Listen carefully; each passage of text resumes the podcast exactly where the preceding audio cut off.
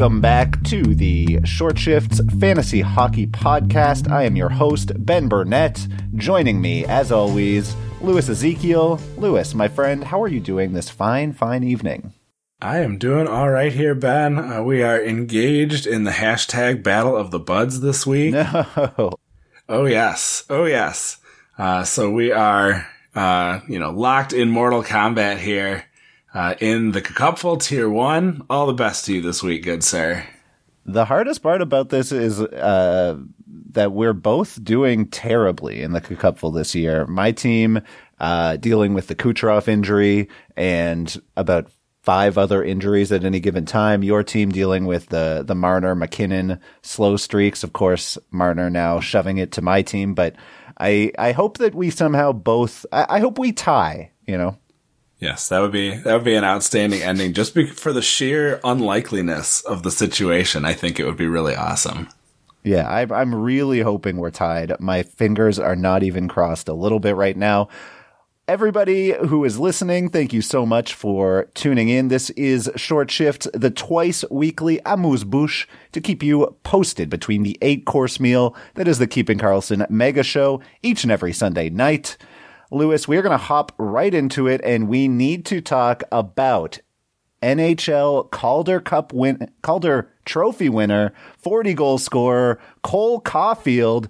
I, I'm, I don't know if it's my glasses or are all fogged up or if I'm just reading incorrectly, but I saw a news headline today that uh, Cole Caufield got sent down to the AHL, but he hasn't scored his 40 goals that I was promised he was going to score this, this year. Yes. what is going on? I'm sorry, that was uh, that was Calder Cup, not Calder Trophy. There, Ben. Well, uh, no, slight, he was supposed to. No, no, no. You're you're misunderstanding. I'm saying he's he's obviously going to win the Calder Trophy and score 40 goals in the NHL this year.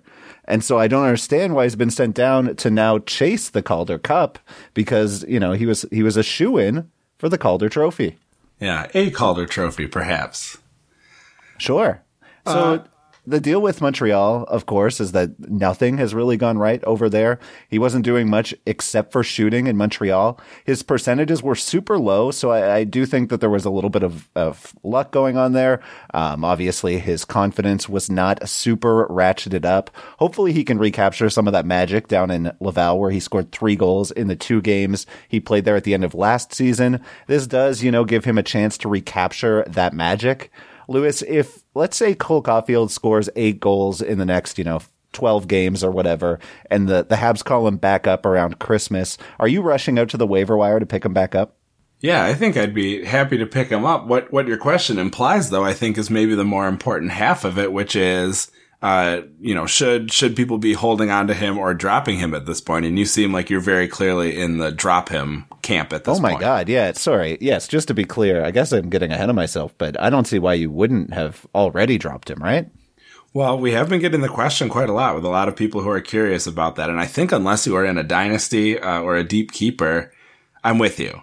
I'm not interested in holding on to someone who is, you know, at best a question mark once he makes an undetermined return to the NHL, right? So I think if you're in a one year league, I think you need to just cut your losses and go out and grab someone interesting and exciting off the waiver wire, uh, and, you know, be tuned into the news and listen to, uh, you know, the game day news, uh, Twitter account and see when Caufield is coming back up and certainly get after him and maybe even, you know, jump the gun a little bit, maybe miss a game or two without him if you're really confident that he's going to be much improved.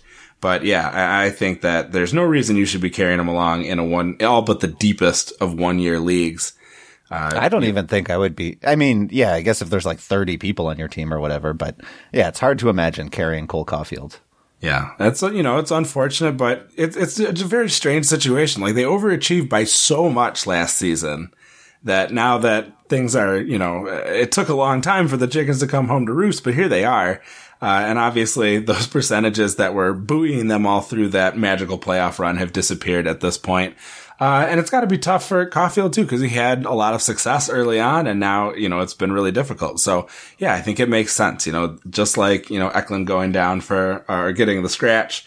You know, uh, rookies need a little bit of this kind of work sometimes, and I, I hope it'll be beneficial for him in the long run. It is a little bit uh, of a disappointment, I'm sure, for him that he was sent down just before this game against the Red Wings, uh, where they're having a good deal of success here in the early going. But uh, obviously, that game has not wrapped yet, so we don't know exactly how that'll end up.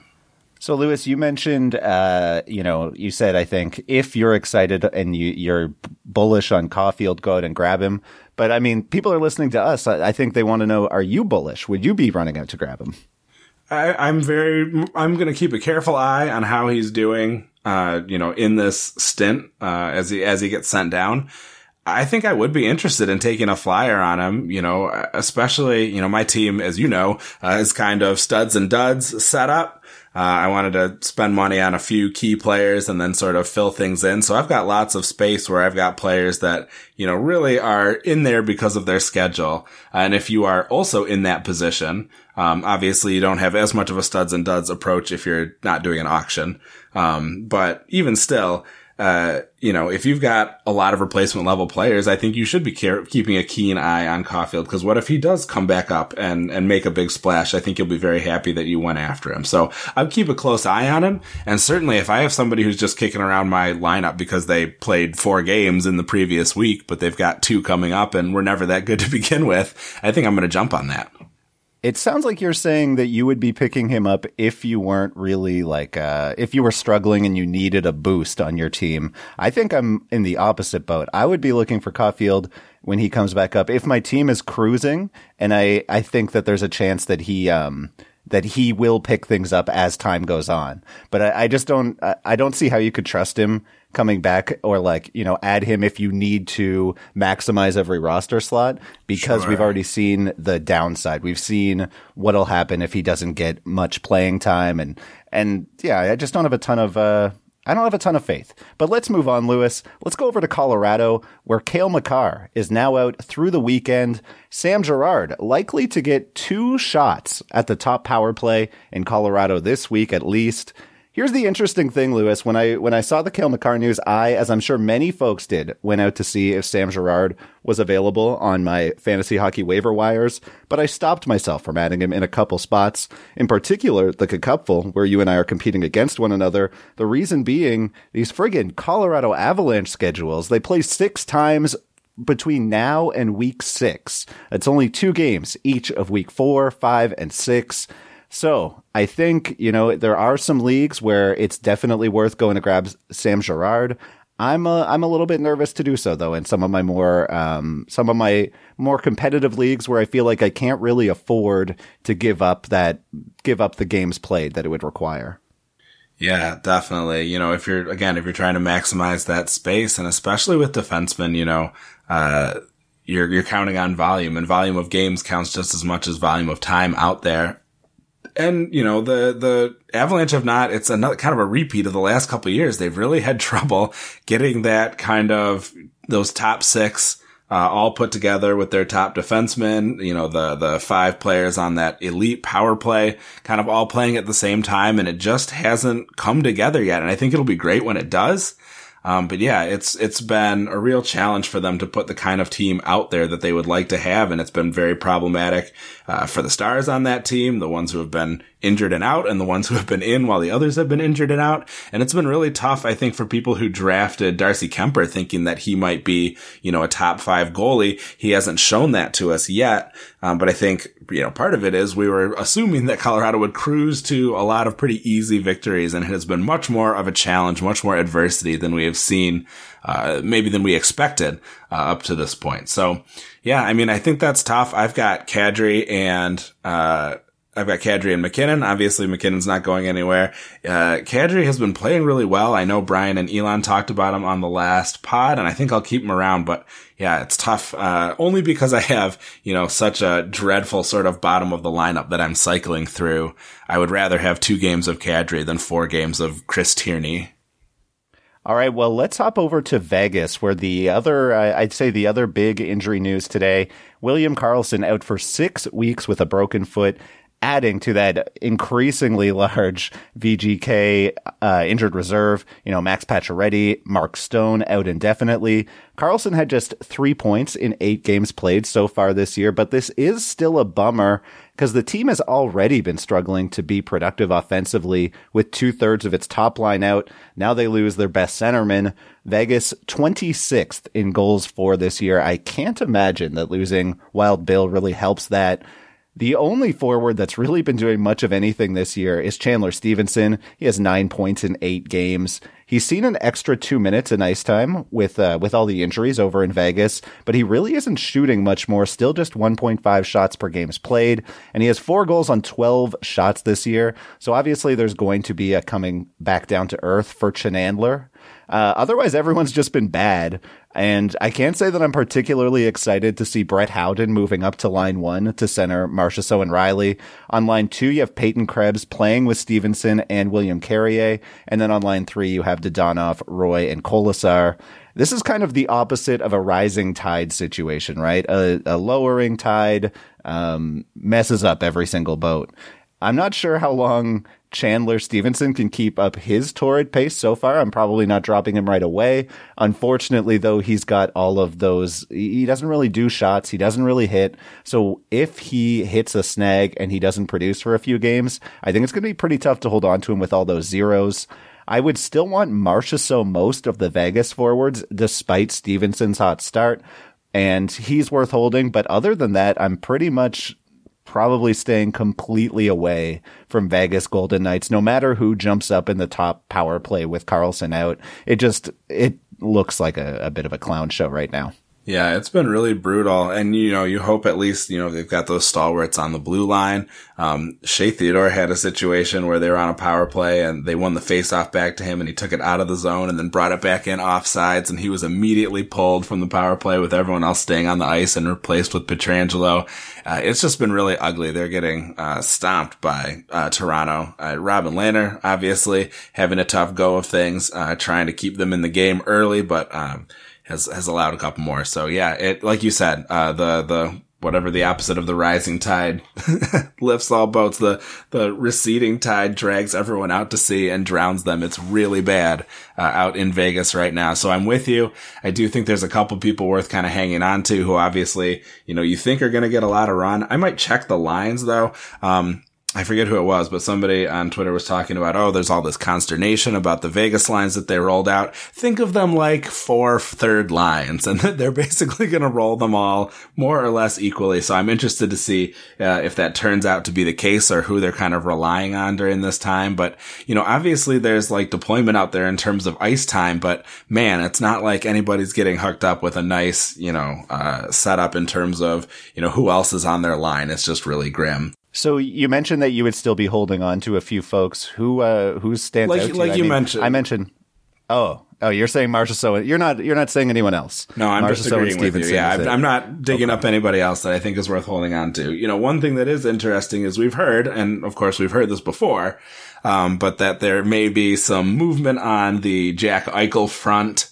Uh, and you know, this has been on and off and some talk about Vegas, some talk about maybe Anaheim now that they've got, uh, some players on injured reserve. Obviously, we don't want to jump to any conclusions, but just a reminder that people getting, uh, excited about a potential Eichel, uh, trade here, you're still going to be hanging on for a long time, right?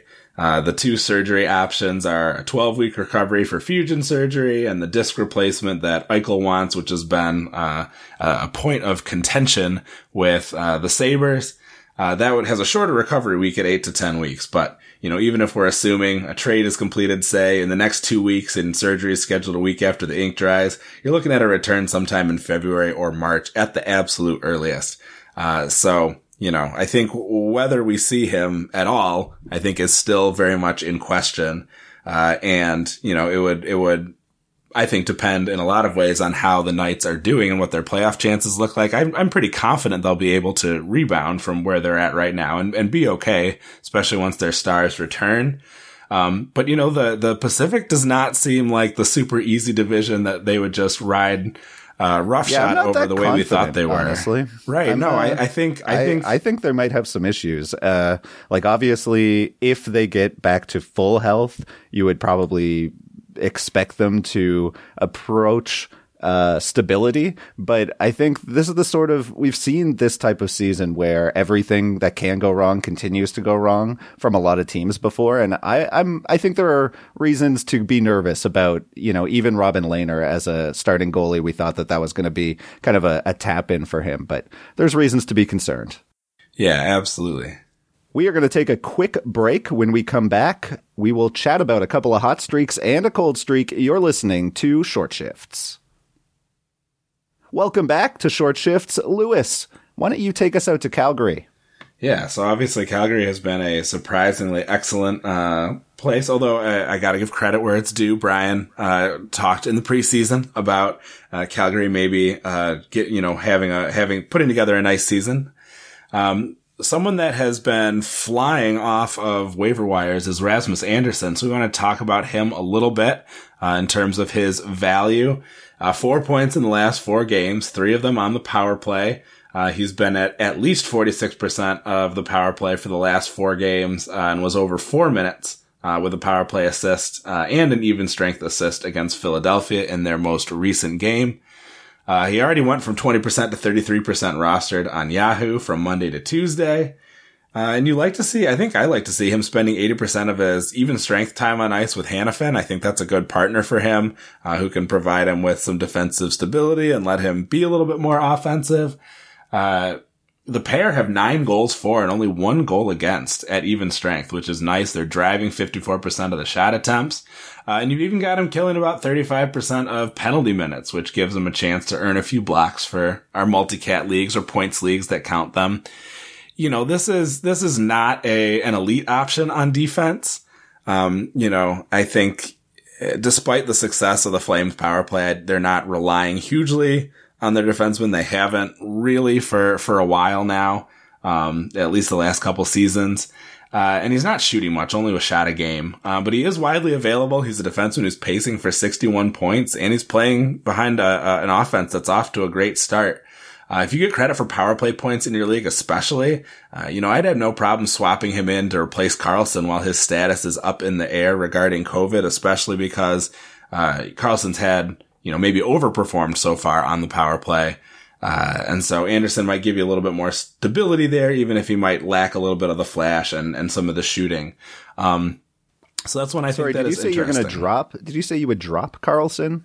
swapping him in to replace him while he's, you know, a, a good replacement option uh, if you're oh, trying to oh, replace him there. I, I don't think Sorry. I'm ready to swap him yet, but I think they're, you know, after looking at the numbers, I, they're closer than I anticipated, uh, considering them uh, early on. Yeah, I think that the best thing going for Andersson this year, we all kind of wrote him off because people expected Hanifin to take that top power play.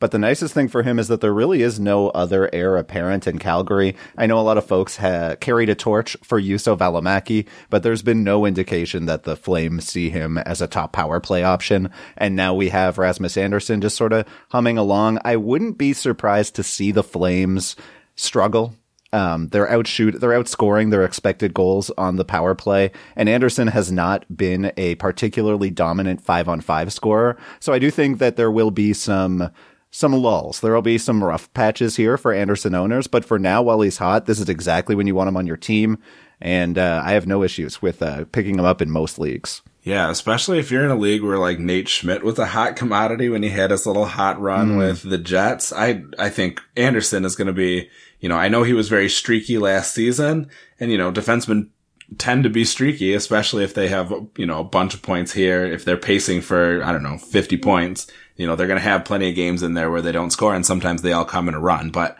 I would definitely think of him as a much more stable option than, uh, Schmidt, who, you know, was riding some unsustainable numbers, uh, to that recent hot run of success. All right, Lewis, why don't you tell us about our cold streak for oh, tonight? Oh boy. Yeah. Uh, this was a bit disappointing. Luckily, this wasn't a guy that was going as high as he has in the past, but what is the deal with Anders Lee? He's getting all the deployment you could ask for. Line one, power play one. You know, this was a guy that was drafted 155 overall, uh, drafted in 84% of Yahoo leagues, and yet he managed a goal in game one and not a peep from this guy since. Uh, lots of people asking if this is a guy we should be worried about or if they should hold on and wait for regression with his prime deployment. I think the scariest thing about Lee right now is his shot volume. Typically, this is a guy you would rely on for at least two shots a game, uh, along with a hit and about, you know, a 55-ish point pace. Uh, but with six games done so far this season, he's averaging just 1.8 shots a game. And that number is deceptive because it's really propped up by one game versus Columbus that featured six shots. And in every other game that he's played, uh, the other five games, he's only taken one shot in each of them. His individual shots per 60 minutes is at the lowest rate of his career. Uh, the hits are on their typical pace, but they've also been coming in fits and starts. You know, two, then zero, then three, then zero, then four, then zero. Uh, so maybe we'll see five in this next one and then zero in the next two games. But, you know, if he's not hitting, he's giving you, you know, whatever your shot is worth and nothing else. Uh, so there's a bit of hope. Uh, as I looked at his points participation, he, the only goal that he's factored into was the one that he scored. Uh, so his uh, points participation is only at 20%, but he's never really been a key part of setting up plays, much more of a trigger man. Uh, so a regression to his usual 60 to 65 participation rate would only factor into a couple more assists. Uh, and it's not like the Isles are shooting particularly poorly overall while he's out there. He's enjoying the highest on ice shooting percent of his career uh, outside of a two game sample, his super rookie year in 2012, 2013. Uh, so you got to ask yourself if you would be any less panicky about a half point per game Anders Lee with a crummy shot rate, uh, you know, with a goal and two assists you know, I'm a sucker for a guy with great deployment, and six games isn't a huge sample size. Uh, the Isles have yet to play this week. They'll put, uh, they'll play Thursday, Saturday, Sunday. Uh, so it probably is worth it to hold on to him through Sunday, but the Isles play only one game next week against the Devils on Thursday. Uh, I don't think I could stomach holding Lee over that week if things don't improve dramatically in these games versus Montreal, Winnipeg, and Minnesota. What do you think? Is that a guy that yeah, I, I wouldn't, I wouldn't be holding him now because I would have dropped him last week for his one game week in uh in week three. I think that he's a he's a snoozer. He's a drop. I'm with you. Yeah, uh, you want to see those shots rebound before anything else. And if you can get back to shooting like his old self, you know, uh, and your league gives credit for that, I think if you're in points only, uh, you probably didn't draft him in the first place, but certainly let him go now. Uh, and yeah, with that one game week coming up, I think it's time to say bye bye to Anders Lee. Yeah, I think Brian and Elon covered this uh, two weeks ago before the week three uh, schedule for New York that had just one game. Um, and basically we're saying like, if it's not nailed down to Mat Barzal, just, uh, probably just, or, or one of those goaltenders, specifically Sorokin, I guess, uh, probably you're good to cut bait. And that's, that's pretty much how I feel about most players on the Isle. Yeah, I'm with you there. It's just has not been a very exciting offense, and that's sort of what you've come to expect at this point. All right, Lewis, why don't you take us out of here?